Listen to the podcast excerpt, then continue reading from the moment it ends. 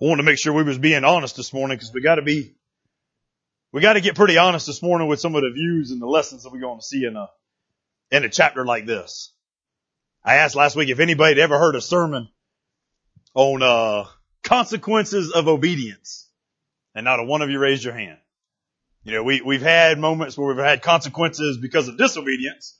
And that makes a lot of sense. But when you think of the phrase consequences because of disobedience, that's a whole other kind of ballgame. And that, that's where Elijah is going to stay today and, and go on. So if you, if you notice he started in the middle of the chapter, that means you weren't here with us last week. So last week we said if dependence is the objective, then weakness is an advantage. If us being dependent on God is the main objective, then, then our weaknesses is an advantage because that means God's goal is to make us totally dependent on Him. And as we look at Elijah and, and we walk through this, this road with Elijah, and I'll quit stepping on that so I don't mess it up. That's one. You said you're going to keep count. Oh, so that goes. I get distracted very easily. I have a HD, D, what is it? ADHD, but my dad beat it out of me, so it's all right. Um, I still got a little bit of it, but I've learned to control it, right? So when, when you go through Elijah and you get the, the stories of Elijah, what you're going to see is God is doing something in Elijah that he's then going to do in the world. And I keep pointing it out because, because a chapter like this today, and if you're a note taker, by the way, I apologize because it's going to be like four of the main points, but then there's going to be a bunch of stuff in between it. Uh, so none of it's going to really make sense if you're a good note taker, except for here's the reason I got to do it that way. Now, if you like chaos and you're like me, you'll get a lot out of the day because we're just going to get a whole bunch of lessons, you know, from these verses. But the four main things, so when I say number one, number two, number three, number four, the four main things, that's the big picture. And I gotta point those out because God's word about the big picture. Alright, remember we said last week that everything about Elijah's life is either heading to the mountain or heading from the mountain. So everything we're learning is to get Elijah to Mount Carmel where he can kick Baal's tail and all the other guys' tails and then come on back and, and, you know, start the next, next process, the next lessons we're going to get from him. But he had to start this and God had to start this by weakening him, you know, with this drought. So if, if you missed the beginning, there's a drought going on. And in the middle of this drought, God is, is taking Elijah who caused the drought through his prayer and took him and put him by the brook and began to feed him with some ravens and, and brought forth that drink from the brook that was there. And then right before where, where we read today, it says that the brook began to dry up. So he's being obedient, but in obedience, he's going to have some problems. And as the brook dries up, we said last week that that is God pushing him and forcing him to move when he needs to move. Uh, so it's not his strength. He's not, uh, able to make his own self strong enough to get through this stuff. He's going to have to rely on God. So, so here's, here's where we got to get honest. When I said there's some honesty this morning and, and anybody ever had their face shaken? I know some of you like, I'm not going to raise my hand because I'm supposed to be spiritual and I'm in church and I'm just take your church mask off for this morning. All right. Y'all heard me say that before and sometimes y'all think y'all think I'm joking, but I'm serious. Like, like strip the church mask off, stop holding your Bible like you are holier than thou and, and, and, and just, just, just read your Bible, hear your Bible, feel your Bible, and, and see what the Lord is actually trying to tell you through this, okay? Because chances are your faith's been shaken whether you want to admit it or not. And the real chances are, if we're honest, is that God didn't show up and do something that you thought he should have did. We're getting a little more honest now?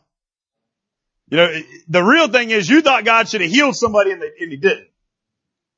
You thought somebody shouldn't have died and they did. You thought you shouldn't have had to suffer, but you did. And, and here, here's the biggest, the biggest thing, guys, that we need to understand. When our faith is shaken because God doesn't change something or God doesn't fix something or, or, or whatnot and all this, Elijah's going to show us some lessons that he, here's probably the biggest problem. Remember, the whole main objective for Elijah in the beginning is to prove that Yahweh is the one true God. One true God. None, none of the rest of them. Yahweh is, is the one.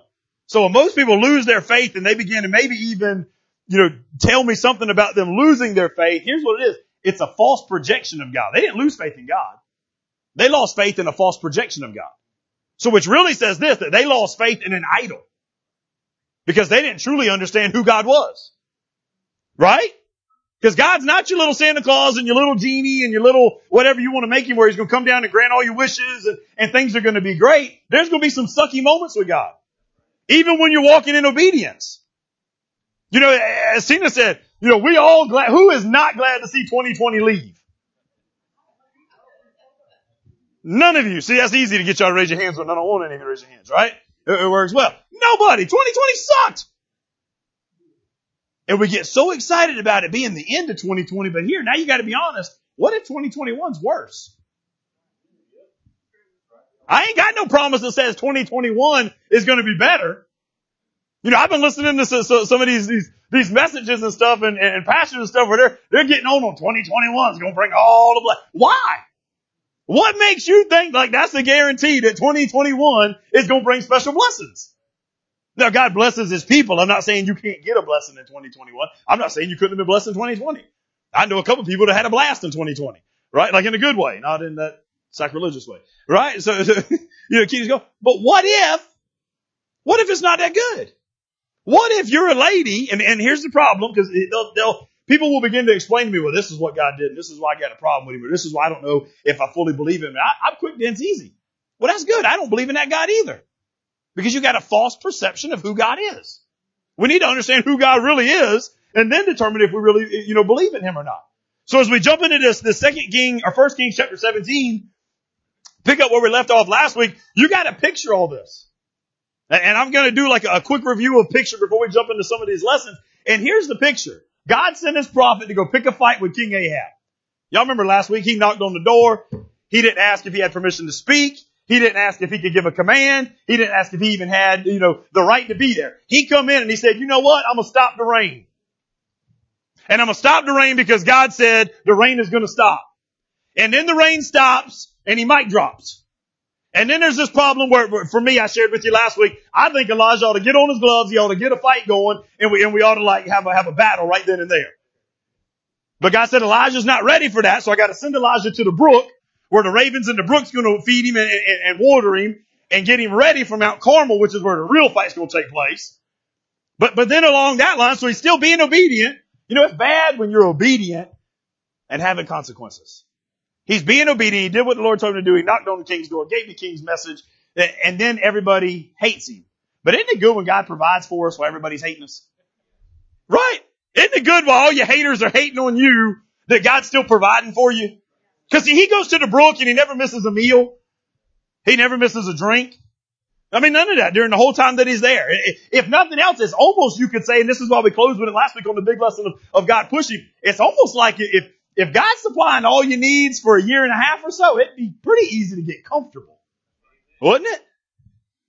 You know, I, I know some, some customers and, and God, I hope it ain't none of y'all that, that have told me before, like, I'm just waiting on my next stimulus check. I ain't going to get a job. I'm just waiting on the next stimulus check. I don't think that was the objective. Don't get comfortable waiting on another stimulus check because it might not be coming. Right? God says, I don't want you to stay comfortable here because this miracle was just for a season. See, most miracles are temporary. We do realize that, right? Right? Now there's the ultimate miracle that's for eternity, don't get me wrong. But most miracles, they're for a temporary, temporary condition. We'll get to more of that in just a minute, alright? So he goes to this brook, he goes there, it doesn't work out. God says, you know what? You're gonna go to Zarephath. And if I'm Elijah, now I don't know how many, any of y'all cheat and look at the back of your Bible you got this little map. Right? If you cheat, look at the back of your Bible, you got this map. Maybe I should have even told Crystal to put it on the screen, which is a crying shame that I didn't, because that girl would love to put a map on anything, um, just because she like a map, right? But, but if you look back there, he's got to take a hundred mile trip. Now he didn't have Uber Eats with the Ravens, right? But there's no Uber gonna pick him up and take him these hundred miles.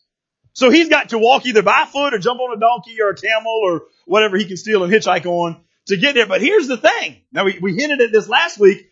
This is, this is, this is Jezebel's backyard. So not only is he going 100 miles in the wrong direction, he's going 100 miles into enemy's territory to Jezebel's daddy, who's the king, by the way, don't forget that, back door. And this is where God's commanded him to go. So you got to picture this scene now. He's walking 100 miles unprotected, scared as can be, away from his hometown into enemy territory while he's already a hunted man. Don't nobody like him because it ain't rained in a long time and they all know it's because of him, right? And he's still got to do it. So here, here's your free lesson before we even get to point number one. It's time to come out of hiding.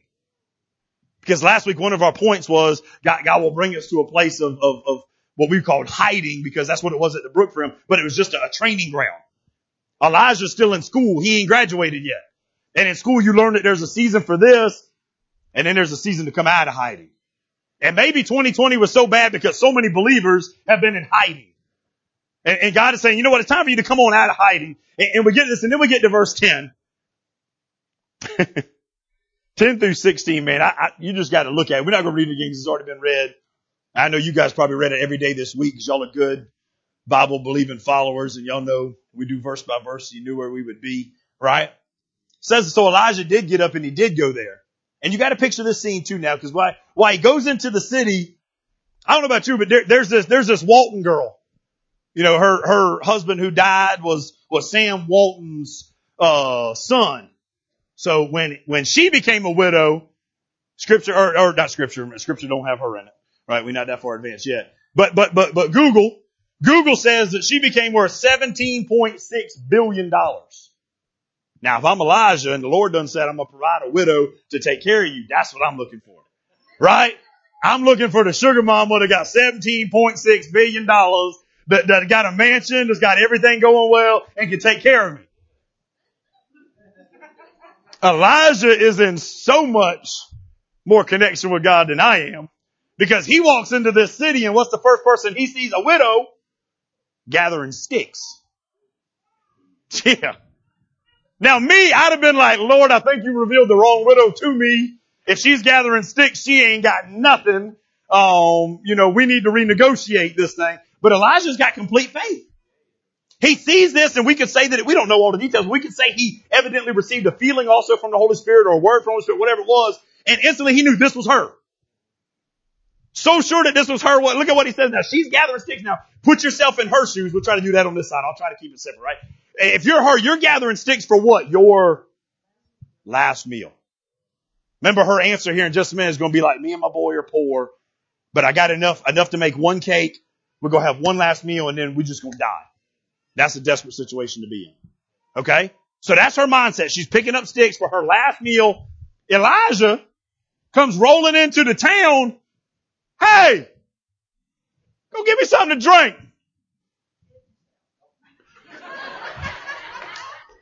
We on the same page. Why not? Why wouldn't she have said, go get your own cup of water, you bum? I'm broke. I'm out here trying to like get some sticks to make my last meal with my boy and da da da da. But customs. Remember these people, these people are tied into the customs of, this is why Jesus could go to the Samaritan years later in the New Testament and he could say, oh, I just wish I had something to drink and that Samaritan woman would get him something to drink. Okay? This was a custom. A custom was you was, if you was to give a visitor or a beggar what they asked for. Now, now here's the thing that we have to know. She had something to drink. Because what does she do? Oh, you need something to drink. She goes, she doesn't give the response that me and you would have gave. She goes and gets him something to drink. But before she even gets to get the drink, this bum, hey, while you over there, bring me back something to eat. Get it yourself. You got to say it with some authority now. Get it yourself. Cause that's, this is unplanned. This is good, right? Cause, cause this is what she finally does. Maybe not in the words me and you would use, right? But she turns around and she says, look, I, I ain't got nothing. I had a sip of drink that I could have brought you, but when you asked for me to bring you something to eat, you got to understand, I don't have nothing. I'm so broke, I'm trying to pick up sticks so that I can go back home and take this little bit of, of meal I got left and this little bit of oil I got left and make one cake so me and my boy can eat it and then die. You would think Elijah, you know, being a good pastor. Oh, lady, I'm so sorry. Let me pray for you. Let me help you. Let me, con, con, you know, g- give you some condolences or whatever that big word is that I can't say. Right? Elijah says, I love you too, right? Elijah says, get in the kitchen. But he says why? He says, I believe that if you would just get in the kitchen and make the, make the meal and give me mine first, stingy thing, ain't he? He don't even say like we'll sit down together at the same table and share it. He says, you're gonna go fix it and you're gonna bring me mine first. But he says, if you do that, I believe then that God will provide enough where you will never miss anything during the rest of this drought until it rains again is what he says. What? Now, and me, now we know the story because we just now read it, right? But I'm over here and I'm looking at this thing and I'm like, man, lesson learned. God is able to supply needs even in pagan territory. God is able to supply your needs even in enemy territory. Right? You know, last week we could have said when God brought ravens since they was unclean birds, that maybe he's going to bring some, some unholy people to supply some of your needs with a check. You're not going to turn down a check, right? You know what I'm saying? So, so maybe, maybe there's some checks coming away from an older person. I don't know. But, but God goes into Baal's territory where Baal can't meet the needs of his own people. Right? You, you could almost say, y'all remember David's words in, in, in Psalm chapter 23? I don't know if this one's on the screen or not. It is red, so it is, right? Psalm 23, David writes that, yea, I walk through the valley of the shadow of death, I will fear no evil, for thou art with me. Your rod and your staff, they comfort me. You prepare us a table in the presence of my enemies. In the presence of my enemies. I wonder if like, like David had this moment and we know he wrote it, like we don't get into a psalm, which is a little bit later, but we know that Dave probably had David's journals. And I wonder if maybe Elijah had read this journal. And he was like, even though I'm going to be going into enemy territory, the shadow of death, even though I'm be surrounded in the presence of enemies, the Lord's going to take that little cup of oil and he's going to meet all my needs. So much so, what does it end with? That my cup will runneth over. Right? And you would think, man, the story ought to stop right there and that is good stuff right there, right? No. No, we get 17 through 24. And again, I just want to make sure we understand the whole chapter in picture frame, right? So we can get into the lessons. It doesn't stop right there. It doesn't stop right there at all because 17 through 24, if I got to be blunt and honest with y'all, like if you read it and didn't know the end of it, I'm asking God, what the heck are you doing, man? You know what I'm saying? Like, like when it gets to a stage where this lady, she, she actually does what he told her to do, and, and she doesn't run out of any oil and she doesn't run out of any meal and they keep eating every single day. Right? Like they, they is, they is just eating while everybody else is in, in the season of drought and, and the season of poverty and everything else going on. And you would think, man, this is awesome. But then like she comes home one day and her son is dead. Her son is dead. Now you got to think for somebody who may be a new believer or a confused believer or whatever stage she's at, she's thinking, I've been doing what you commanded me to do and God's been blessing it. So I know God's hand is on it and the reward I get is a dead son when I get home. But that's not even the attitude she has. She, which we'll get to a little bit later as well, she says, is this my fault? She don't blame God. She asks if it's her fault because of her sin. She knew, she knew she'd evidently messed up. And here's the thing we got to realize. Now we know the ending, like he raises him from the dead and all that good stuff, right? But now let's get into some lessons from it. Because remember, the main objective is Elijah is showing us, and God is showing us through Elijah that he is different than all the other gods. You could say like somebody who doesn't know religion, they could say all religions are the same. That'd be like saying all white people look the same. You know what I'm saying? Or all black people look the same. Or I made a mistake of telling somebody just before this, so maybe it was a good illustration, right? She looked like a normal white woman. Uh, what does a normal white woman look like? Oh, you know, y'all shaking your head, but at least I didn't say she looked like a normal black woman, right? Because then it would have been even worse, and we could go even deeper, right? But but this this is what we do sometimes. And here's what we say when we say that all of one nation or all of one one type, like we was to say, like he looked like Mr. Miyagi because he's Asian, right? Like we, that's his own joke, so I can do it, okay? Some of y'all like, oh my God, I know he didn't. Oh yes, he did, right? Like so, we got that going. Here's here's what you're saying when you're saying all religions or all races look the same. You're saying I don't care enough about it to check it out.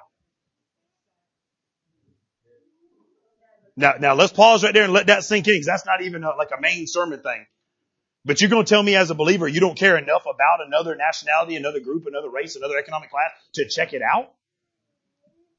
People who tell me that all religions are the same, you're going to tell me then that they don't care enough to check out the one true God to find out if it really is the same or not? Because that's the problem. We don't care enough to check it out. Either that or we just like hearing things that make us feel good and none of this bad stuff that could possibly go on, right? Right? Here, here's, here, here's part of the big picture now. Number one. The true God is a God of the outsider. When he's, he's taking Elijah and he's getting ready to combat all these Baals and everything, not Baals of hay, but Baals the gods, right? When he's doing that, the number one thing God wants to make sure he teaches through Elijah, that Elijah teaches the people, is that the one true God, Yahweh, is the God of the outsider. You're like, oh, what does that mean, right? Of all the places God could have sent Elijah, to do miracles, to provide in a famine. Have you paused to think about it? He's sending to a pagan, widowed woman in enemy territory. I even jotted down this week one of my one of my very first notes that I noticed when I when I get the big picture in my head was was was there no other widows in Israel? Why do you have to cross a hundred miles in enemy territory to find this one widow? Was there and maybe maybe that's the answer. And I don't know the answer. There's not a verse that says and there was no willing widows, right? uh, in all of Israel. Right? But, but was there, was there none? Or did God specifically just want to get out of a people group that had started to reject him and get to the outsider? See, we see in the New Testament now in the Old Testament. No, imagine that. Y'all thought they was two separate books, right? Here's a Bible quiz for you. You know the first sermon Jesus ever preached? None of you Bible scholars? Huh? I know some of y'all only read the red lighters in the Bible, so like you should have, have a Cliff Notes version of this, right? Right around the Sermon on the Mount. I'll go with that. I'll go with that. You know what started that? If you look, if you go to Luke chapter 4 verse 25, I'm going to read 26 as well, right, to get a little bit bigger picture of the story. Jesus preaches his first sermon. What's the sermon about? It's about Elijah. His first sermon is about this guy and specifically this story. So I just got to ask, do you think this story is important? When it's Jesus' first sermon, right, that he preaches, right? Luke 4, 25, 26 is what I'm going to read. But in truth, this is Jesus speaking, but in truth, I tell you, there were many widows in Israel. In case y'all forgot, there's a big war going on between the north and the south. There's a bunch of wars between outside territories going on. There's a bunch of widows because men are having to die because they fight battles they weren't supposed to be fighting. That's a whole other message in itself, but we just need to understand where they're at, okay? Yeah, there's a bunch of widows in Israel, right? But here's what it says. I'll tell you, there were many widows in Israel in the days of Elijah.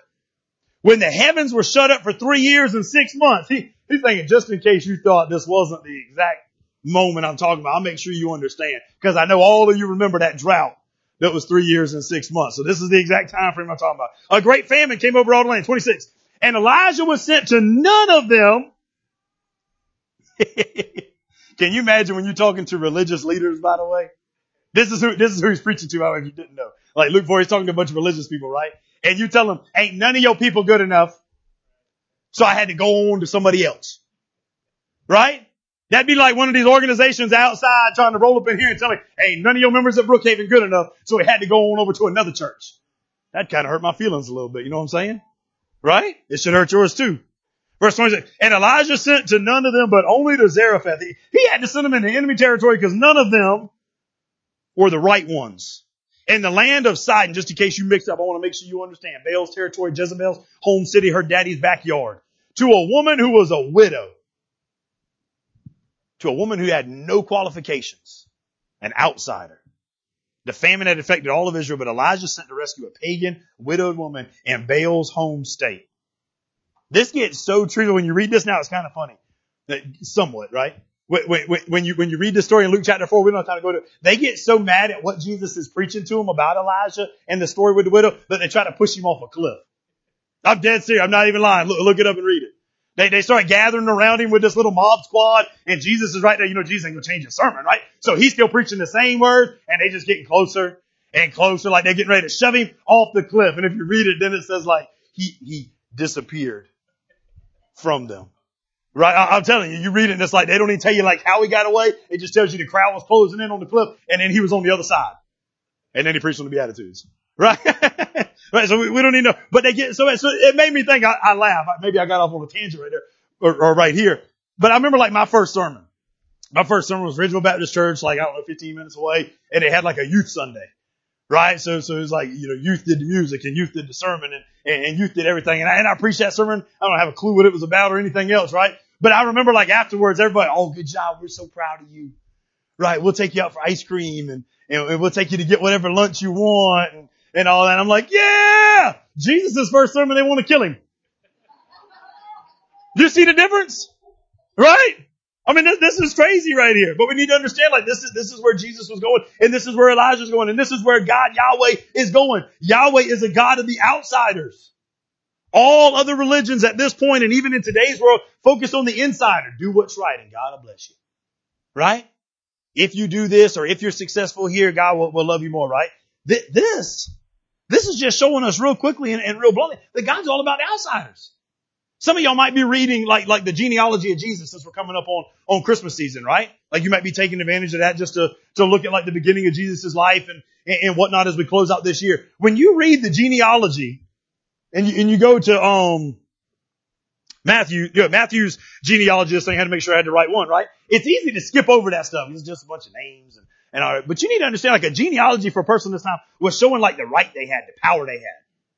Like they were listing people in their bloodline that made them acceptable, that made them awesome, that made them great, that made them who they could be. So much so that we've got proof that like Herod, when he uh, had genealogies, he would actually delete people from the bloodline that was kind of shady. Which is funny because I can't think anybody more shady than Herod. But, you know, at, the, at that time, he was, he was making sure like his resume looked good. Now you go to Matthew chapter one and you look over Jesus's genealogy and Jesus don't hide none of the lives that the normal person would have been ashamed of. Right? I mean, he, he actually, now you need to understand, if this is like a resume, like something you're proud of, he's actually celebrating their dysfunction and their shame. Because you look at it and you go to Matthew chapter one and, and just view it. You, you've got women, which by the way, women were never included in a genealogy right off the get-go. Jesus said, I'm going to break that mold right now. Right? And he throws them in on his list. But then you've got women more specifically that have a lot of scars. Now, some of you may have already read it, and, and, and, some of you may need to. And if not, I'll just kind of review it. So, so these women listen to Jesus' genealogy. They're tainted most of the time by sexual scandal. I mean, you get Rahab, who's a prostitute. I don't know about you, but if you ask him for my resume, and, and I knew like my great great great aunt or great great great grandma was a prostitute, I'm not going to tell you about it. Like that's going to be like a little secret thing that we, we, we bury down. Like that's family stuff that you keep in the closet. Jesus throws it out there. Right? You, you've got, um, Ruth, who's a Moabite. She's not even from the same area in the Frank people group. She's an outsider. Bathsheba. Well, we know Bathsheba because we just studied her, right? She committed adultery with David. But all these women repented and came back to God and their lives, though checkered by mistakes and shame, Jesus was not afraid of to list. God was not afraid of to list and to use. Write, write this down. This this is awesome right here. God gave me this. All these names in the genealogy that are written, they're written to Christ so that your name and my name can be written from Christ. That's awesome. I think that's one of the things like why, why God includes these in there. Their names are included in the line that leads to Christ so that our names can be included in the line that leads from Christ. Right? Because God cares about the outsiders. God takes Abraham, who's mentioned in the same line as a prostitute Rahab, right? Because it's no matter who you are and what you've done, God's making room for you. Because we're all outsiders when we really think about it. None of us are worthy, you, you know, to be there, right? You were, you, if you think you're not worthy, yeah, well, let me tell you, you were bought with the most valuable possession on earth, Christ's blood. Okay? So that makes you worthy, right? Other religions, you, you gotta have favor and you gotta have all this good stuff and you gotta be blessed and you gotta have money. And think about it. You go to certain churches and certain, certain, certain messed up churches, we'll call it that, right? If you ain't got the right dollar amount to your name, do they do anything for you? Do they try to use you? Do they buddy up with you? No. Once they find out you ain't got nothing they can benefit from, you're like a back burner kind of person. That's how you know right off the rip that that may be a heretic style thing going on up in there, right? Not so with God's true grace. God loves giving grace. He loves blessed. What did he say? Blessed are the poor in spirit, right? You feel like an outsider? It's an advantage, man. It makes you a candidate for something, right? Also, in case you thought this was like just for like something to make you feel good, if you are a believer and if you do have a relationship with God, I'm not talking about religion, but a real relationship with God. I'm not talking about you said a prayer when you were little. I'm talking about like you have a real relationship with God. The Holy Spirit has touched your life, impacted you, and changed you through power they talked about the other night and all that kind of stuff, right? Then you welcome the outsiders. You welcome the outsiders. You understand the gospel that is characterized by reaching those outside, not simply just hanging out with saved people. I, I can't even, I don't know about you guys. Some of y'all may be able to watch like some of these famous big time pastors, even though they got some good stuff to say every now and then, like one line out of like every 50, right? But, but I can't even watch them because, because I know some of the backstory on some of the stuff that they do. And what I mean by that is it's not, not even allowed anybody out. Just someone like you, you can't even get close to them if, if you remember the church. Like they roll in at the last moment, you know, nobody see them. They, they sneak down from their little hidden Batman cave and, and they come up and, and they preach and then they like gone. And I heard one of them like, like they was walking somewhere back to the parking lot or something where he had his own driver and all that. So my wife's going to drive for me today so I can feel like that. Uh, right. So, so, so you got to go in and, and like they, they try not to get touched by people. And here's the first thing that comes through my head if I was, a, whether I'm outside or not outsider, right? Like I'm watching, I'm like, do they think like their special anointing is going to be tainted if they get touched by an unholy person? Right? If you're anointed, now this goes for all believers. I ain't just talking about pastors and special famous people or none of that stuff, right? If you think you can't hang out with dirty people and you can't touch dirty people, right? Something's wrong with you. Like if you, if your, if Holy Spirit anointing was, was, was something that can be removed by somebody dirty touching it, you ain't got the same Holy Spirit touching I got. Right? Cause, cause the Jesus I got, like he touched the lepers before he healed the lepers. Right? Elijah goes and stays in this woman's house, makes his own place there, eats with her, eats with her kid and all this kind of stuff before he ever does some of the other miracles that, that we get at the end of this chapter, right? We gotta be people who get out and touch the outsiders, right? Huh? Let, us get honest for a minute. Here's, here's a gut, gut check question for you. I done broke these lights. Gut check question for you. I apologize, Heather. I'm sure you can fix it. Right? Gut check question for you. How many unsaved people were on your prayer list last night? Now, for God's sake, don't answer out loud. How many? How many lost people you prayed for last night? How many lost people you prayed for this morning? If God, let's go even deeper. If God was to do like this one big thing, like He's going to come down right now and say, I'm going to answer all your prayers from last week. I'll give you a whole week. How many people would be added to the kingdom and kingdom style living? Some of y'all got real quiet because you just realized, man, it's been a week since I prayed for somebody I know is lost.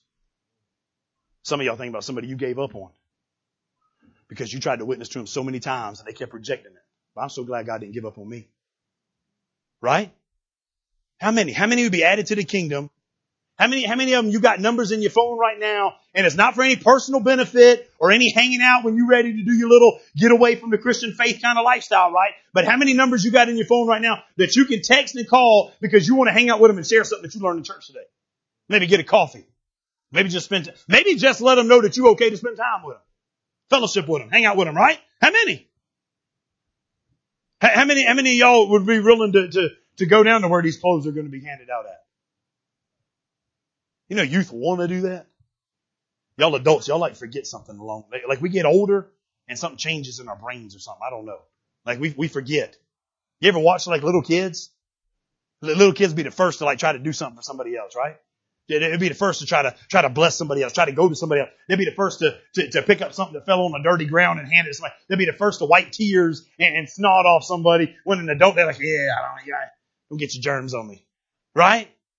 Some of y'all so deathly afraid of what could be that you were missing what is. This woman came to know God because a weirdo entered her life. That's how I wrote it down. I'm serious. Now you think, now this is what I mean by weirdo. She's over here gathering sticks and this guy just rolls up saying as blunt as he can what he wants. I need a cup of water. I need something to eat. Some of y'all scared to death to say it like it needs to be said. This guy said it like it needed to be said, right? He's a weirdo. He asked some pretty straightforward questions. I, I wrote it down this way. I'm going to go ahead and share it. I, I, didn't even type it up this way, but the first way I wrote it down, be a weirdo to somebody. Right? You leave today and that, you know what I'm saying? That, no problem at all. Right, roll that one. What was the best point you got today? Pastor said be a weirdo. All right, it's good stuff. Good stuff. Now, now here, here, here's for some of you already believing people, or at least they think they believe, right? Duty comes before opportunity. Some of you ain't got an opportunity because you're not performing your duty.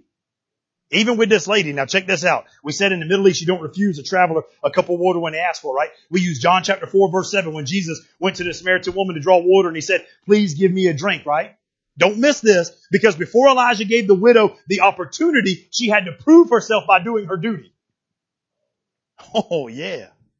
Some of y'all ain't getting opportunities because you're not performing your duty. Okay? She was going to do her duty. Now she didn't even perform the duty. You just got to be willing to do the duty.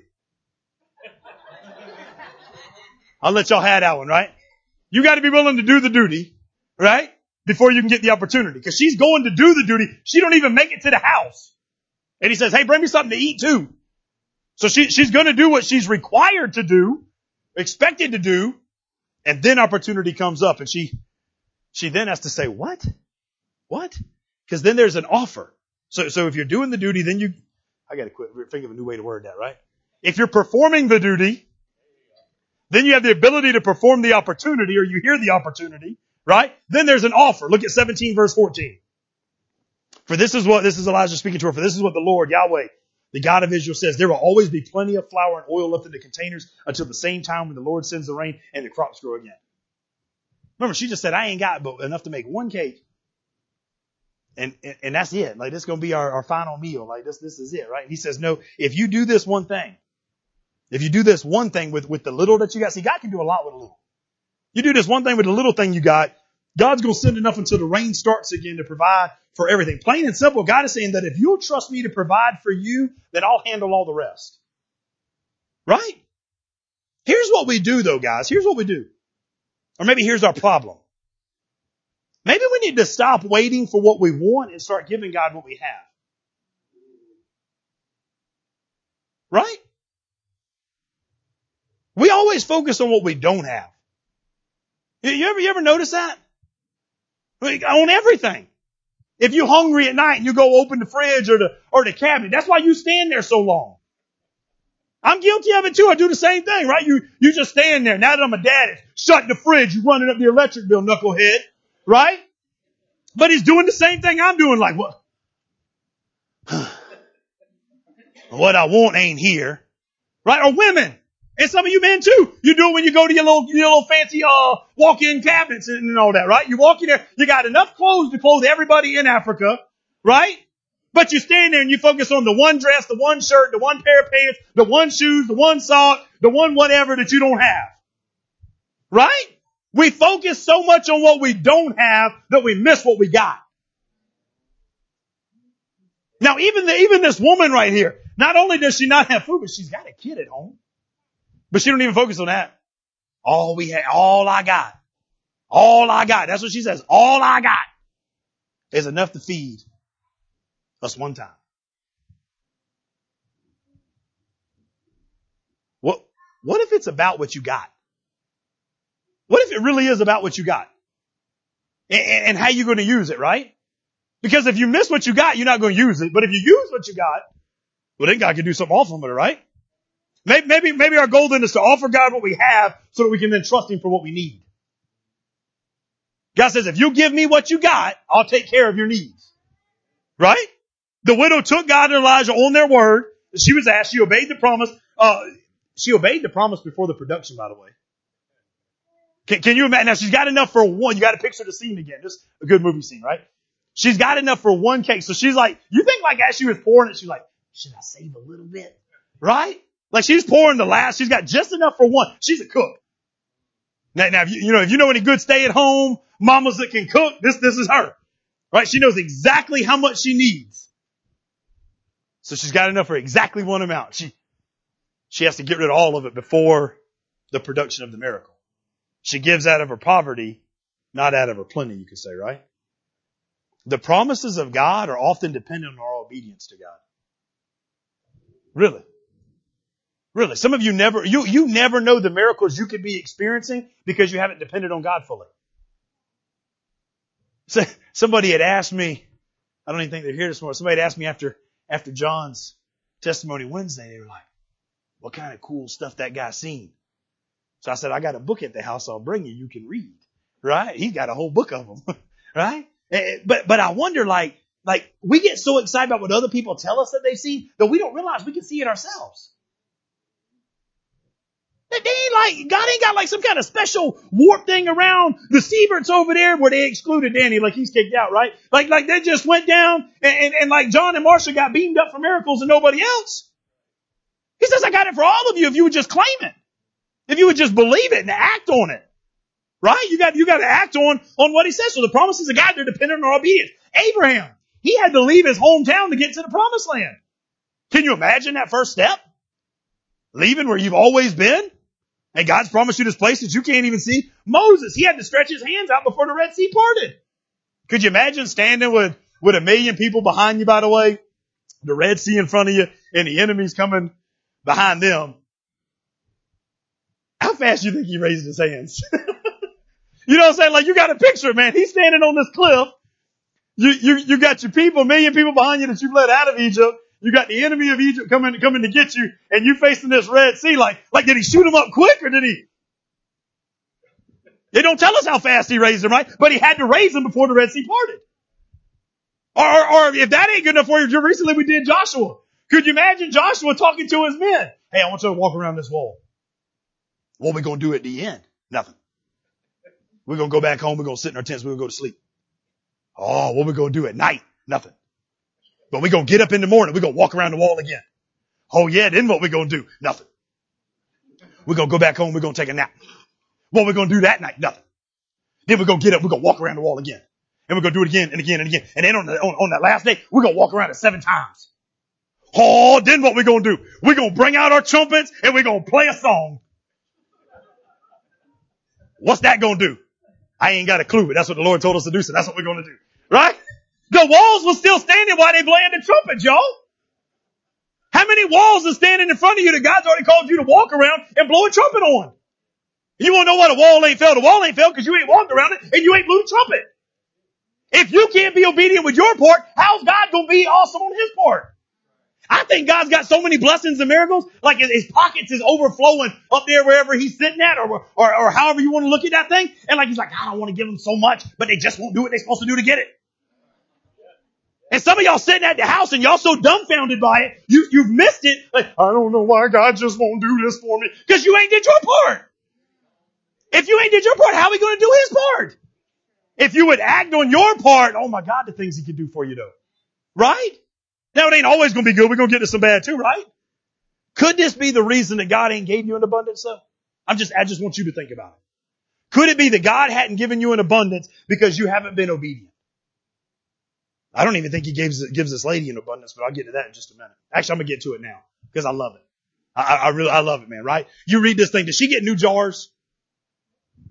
Does he tell her like, hey, go down to Walmart and get the big jars this time?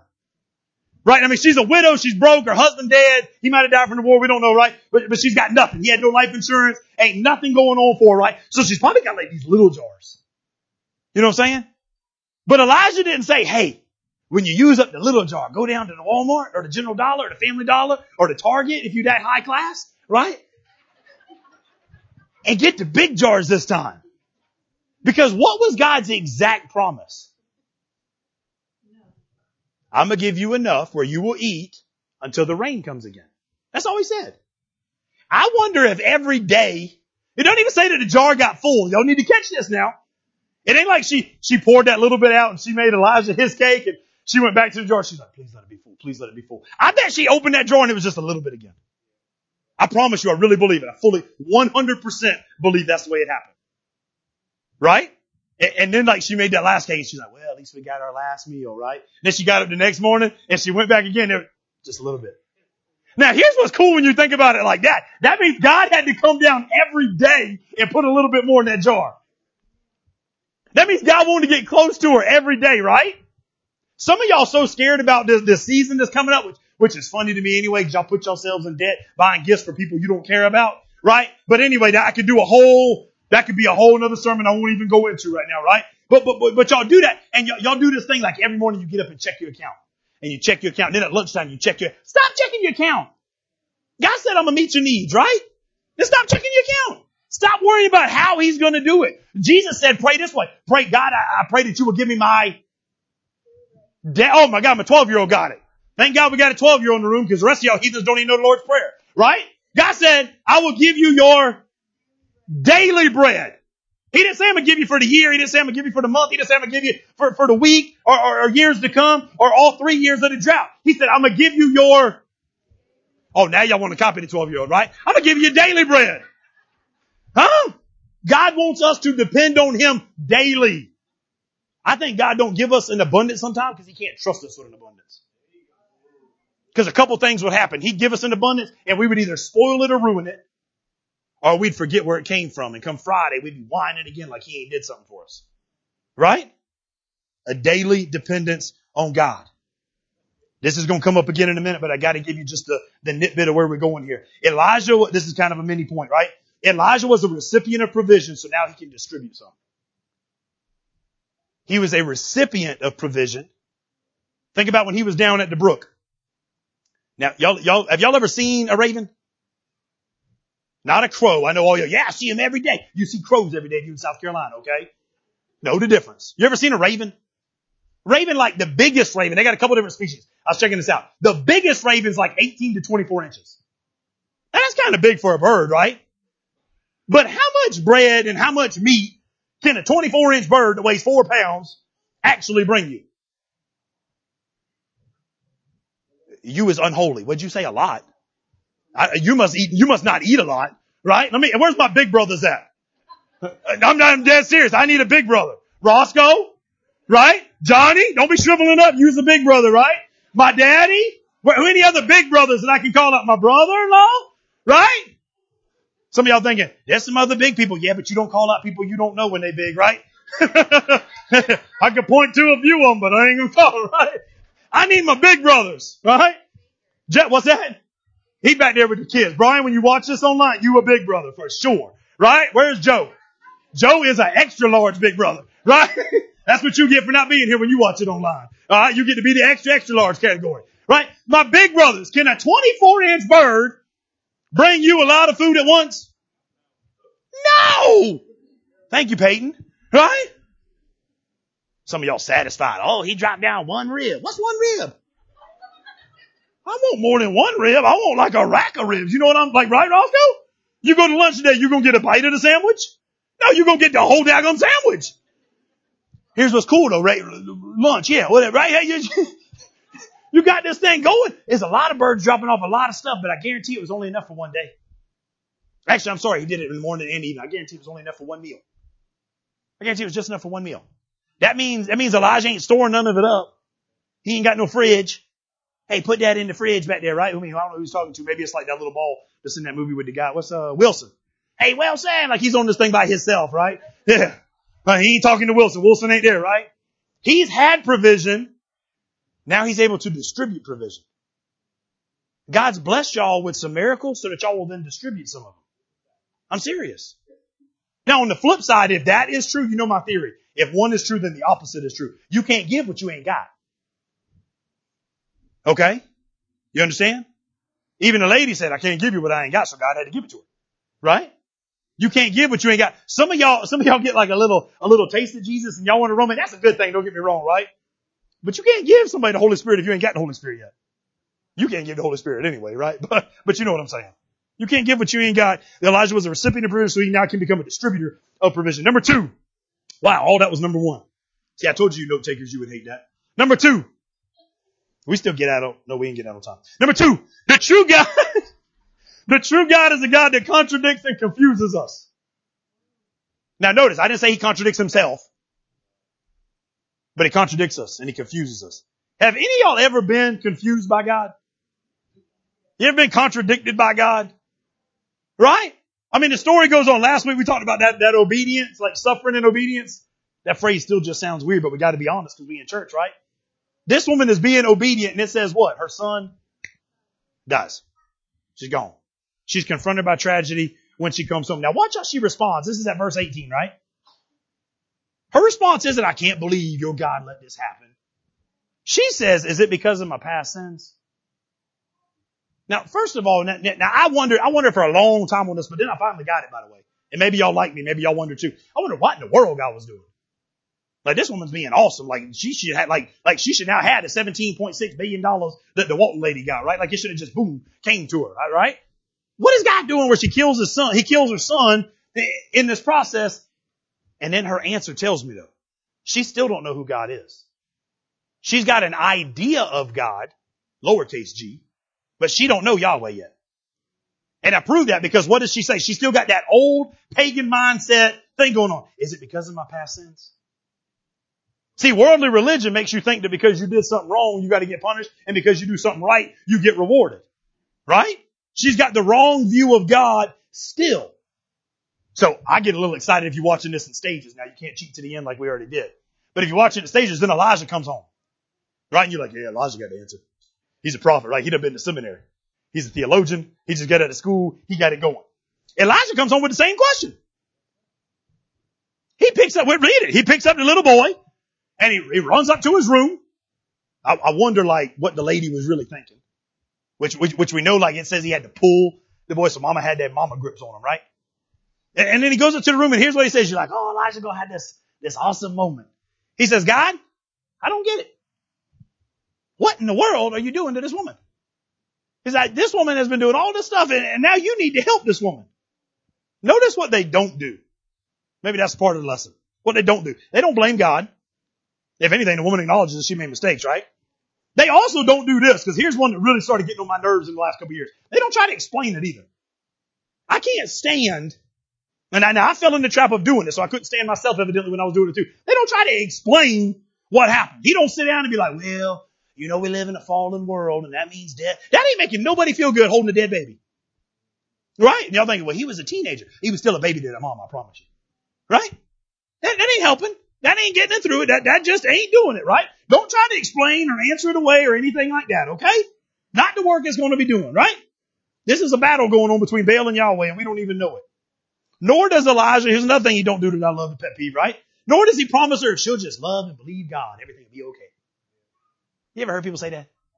Now I'm not saying the idea isn't right, okay? I'm just saying some ideas are dumb to give people at the wrong time. Y'all understand what I'm saying? Like, I, y'all with me? I don't want y'all to think like, oh, he's saying we shouldn't tell. I'm not saying you shouldn't tell people that. I'm saying tell people that at the right moment. Don't tell somebody that while they're holding the dead baby, okay? Ain't gonna work. All right, so no, he doesn't promise to believe and everything. Go. He doesn't tell like if you just do what God told you to do, you never have pain. They just go to God and start asking for help. That's all they do. Some of y'all think, oh, there's a rocket science thing coming. Ain't a rocket science coming. They didn't do nothing but take the baby and ask God for help. God, we know that you've got mercy. We're going to appeal to it, right? The true God is sometimes a God that blows your mind with the things he chooses to do. Now your mind can be blown here with, with a baby that's, that's, or a boy that's gone, or your mind can be blown when this baby gets picked up here in a minute, right? If God doesn't do that, if God doesn't blow your mind both ways, understand that, both ways. I'm not talking about just the good. If God doesn't blow your mind both ways, chances are you really don't know the real God. Chances are that you probably only got a projection, projection of God in your imagination. Right? You've thought of a God.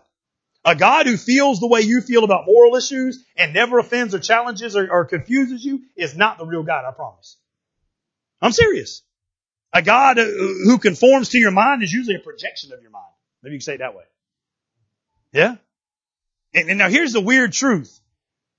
Because of stuff like this, this is what helps me know that Yahweh is the one true God because I got so many unanswered questions. Now you tell somebody that and they're like, man, that sounds kind of weird. You got a lot of unanswered. Yeah. Because if I could understand him, he'd be too small. I want a God I don't understand. Like I, I get lost on this, right? I want a God that, that, when you look at it, you're like, if I'd have made this up, the story would have been different. Of course, if you made it up, it would have been different. He's not made up.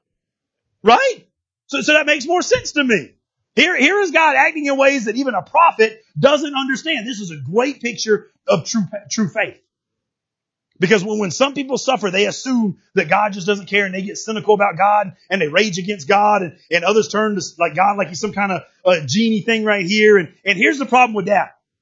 That works until it doesn't. You know what I mean?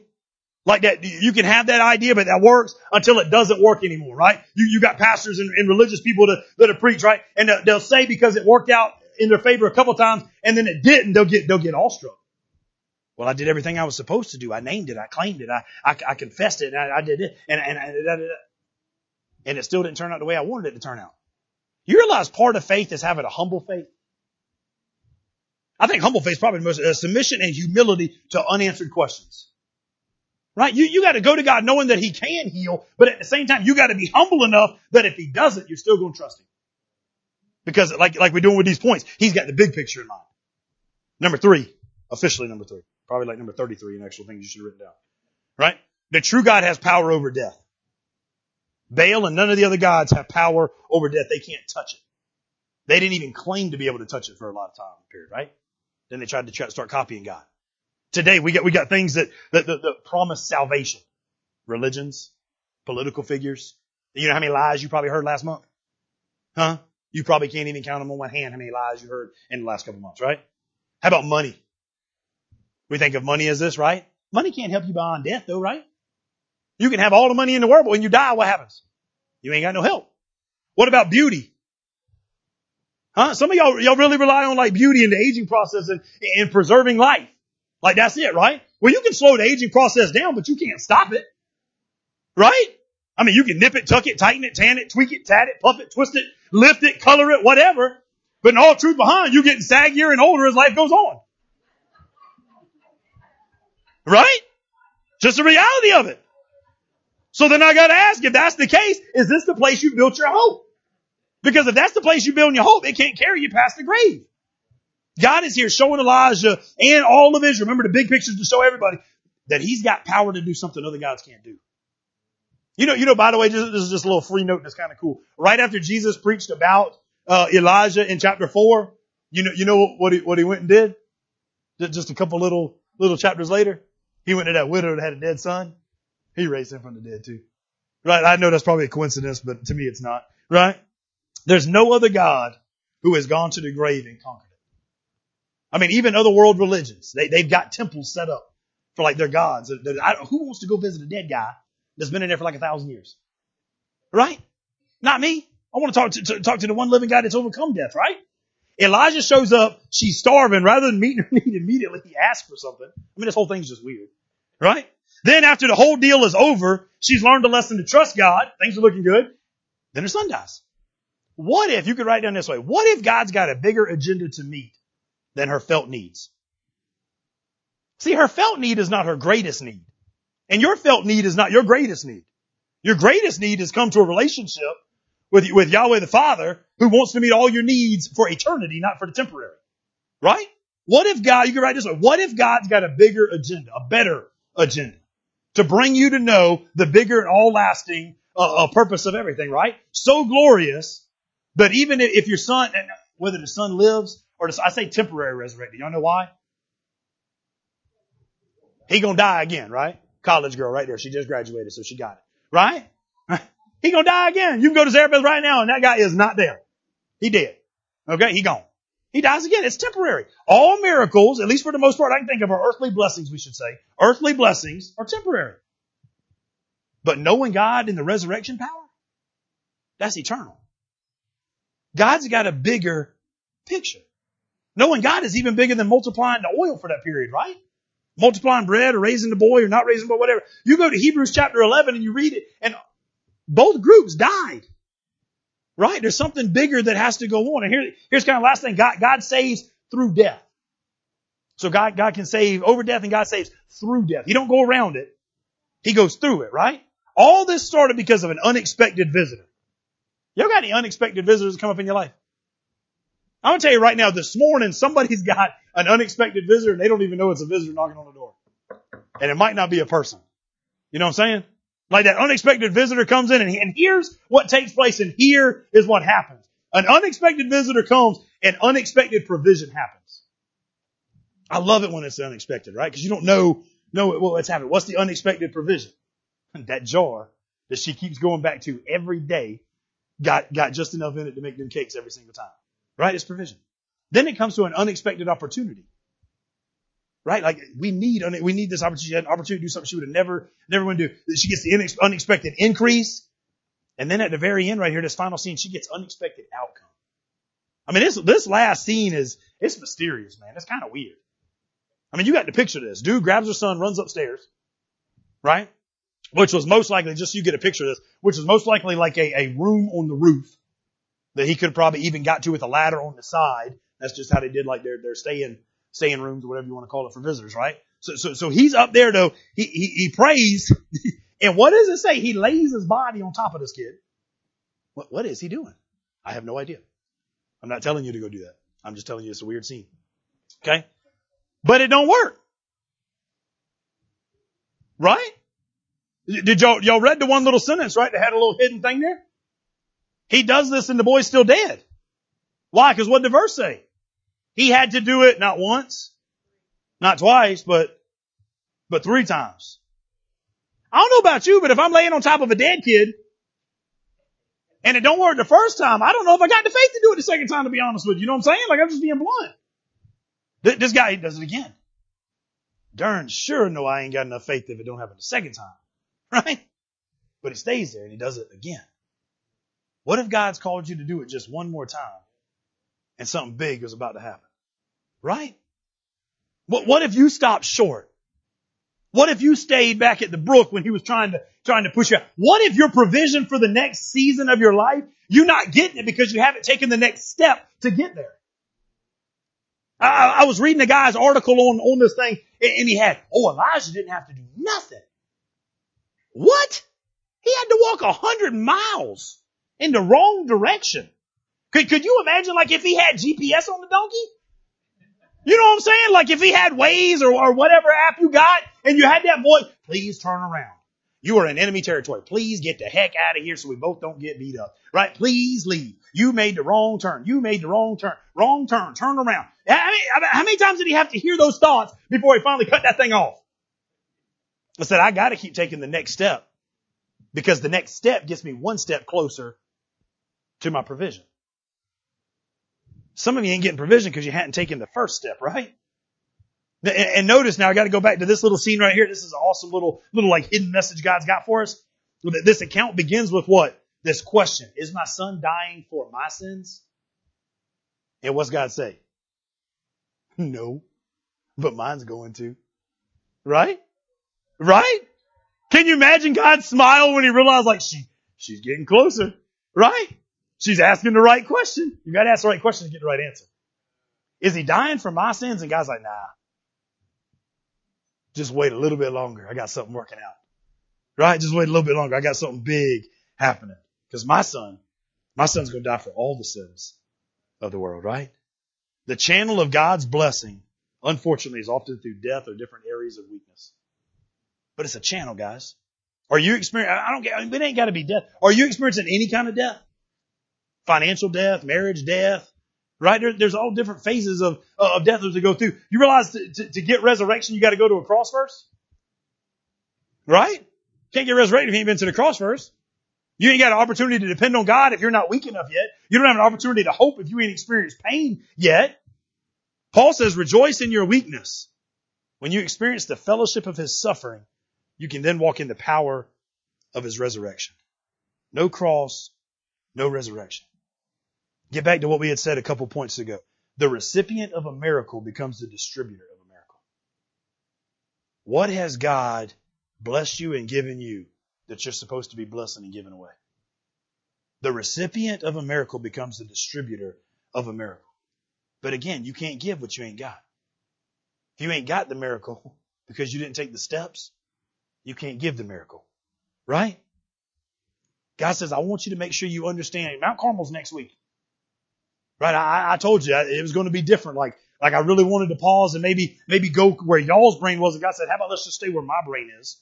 So we staying in Kings all the way through the end of the year. Right? You, you want to study the birth of Christ? Study it on your own. I, I don't mean that in a mean way. I'm just telling you, like, that's your job. This is where we came. Right?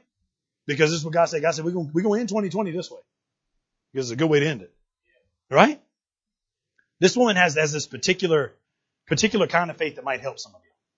Some of us think like other world religions promise, like, like we get to see everything before we take the first step. This woman's got to take a step before she sees anything. And that's a true relationship with Christ. Like you got to take a step before you can see the next step, right? Like, like we talk about that light, but, but here's the thing, that light's really high. So it's only showing like right there. It ain't, it ain't out there. It's, it's down like that, right? So it's showing you the next step. And sometimes he don't show any steps. I was going to tell y'all the more I studied on the Ravens, it talked about the Ravens going and plucking things eyes out. I thought that was kind of graphic and gross, so I wasn't going to tell you about it, but I guess I am now since I'm there, right? And I was thinking like, how cool is that? That he used the raven because he tells us to walk by faith and not by sight. So he uses a bird that's going to take the eyesight away. There's all kind of hidden stuff there, man. It's good stuff, right? How many of us are in a place where we need to show the first step of faith so that we can see what God has for us? Elijah is learning to trust God for protection and for provision. If these characters today didn't take the next step, they wouldn't have got the provision they were promised. Some of you right now are wondering like when, when's God going to show up and do it? When, when's that next thing that I've been waiting on going to happen? What if God is just using today as an example to say, it'll happen when you take the next step? It'll happen when you, when you do it the third time. It'll happen when, when you just begin to do something so crazy. You know how crazy it had to appear? Like I can't get this, I can't get the scene out of my head. Maybe that's a, maybe that's a bad thing about being like a, a mental person. Right? Mental case, yes, I know, but, but, but like, having, having, having the picture mentally in my head, like, I just, how, how much, how much confidence did Elijah have to have to tell somebody gathering sticks to go get me something to eat? and then get to the house and like, she's cooking the food. You can take this scene even further. She gets home, she's cooking the food, and the little boy is like having nap time on the mat. He wakes up, woo, mama, that cake sure do smell good, right? I can't wait to eat it. But that's good. This is Elijah's cake. Sit down. We get the second one. Which gives us another lesson. What? God says, give me the, the first fruits. The first fruits. But if we give God the first fruits, see, some of y'all are so scared. That I, I, and I, I got to confess them to you. I get a little worried at the end of the year when all these needs come Up. I want to meet them all. But at the same time, I know how people, people's minds are, right? So I get scared when, when the ladies are brave enough to put it. They're much braver than me. When they put it all on there, like we need this, we need this, we need this, and we need that. Then we start calling people, we need this, we need this, and we got that, we got this, right? I'm like, man, we can't overload. But but if we would trust God and we take care of filling that bench with the stuff it's supposed to be full of, promise you, He would have the provision you need. I promise you. And I, I can promise that not because of, of me. That ain't a deal I'm making, so don't come see me for the check, right? That's what His Word says. That's what His Word says. Let's pray. Father God, we love you so much, God. I thank you for this morning, God. God, I, I thank you for the person that's in this room that's taken some steps and gotten to see your miracles. And now they're a distributor of them. Your provision, and now they're a distributor of provision for other people. But God, I pray today, super Lord, for, for the one that's in here that hadn't taken the step. For the one that's got just a little bit of oil and a little bit of meal left. And now all they need is the faith to take the next step. God, I thank you for your daily provision. Your daily meeting of our needs. Not our wants, Lord God, but our needs. Lord, I pray that you move in such a special way today, God. God, you comfort. You shove, Lord God, if we don't need to be comforted. God, get your people to move in a way that we can experience, Lord God, your lasting power in our great lives. In your name we pray. Amen.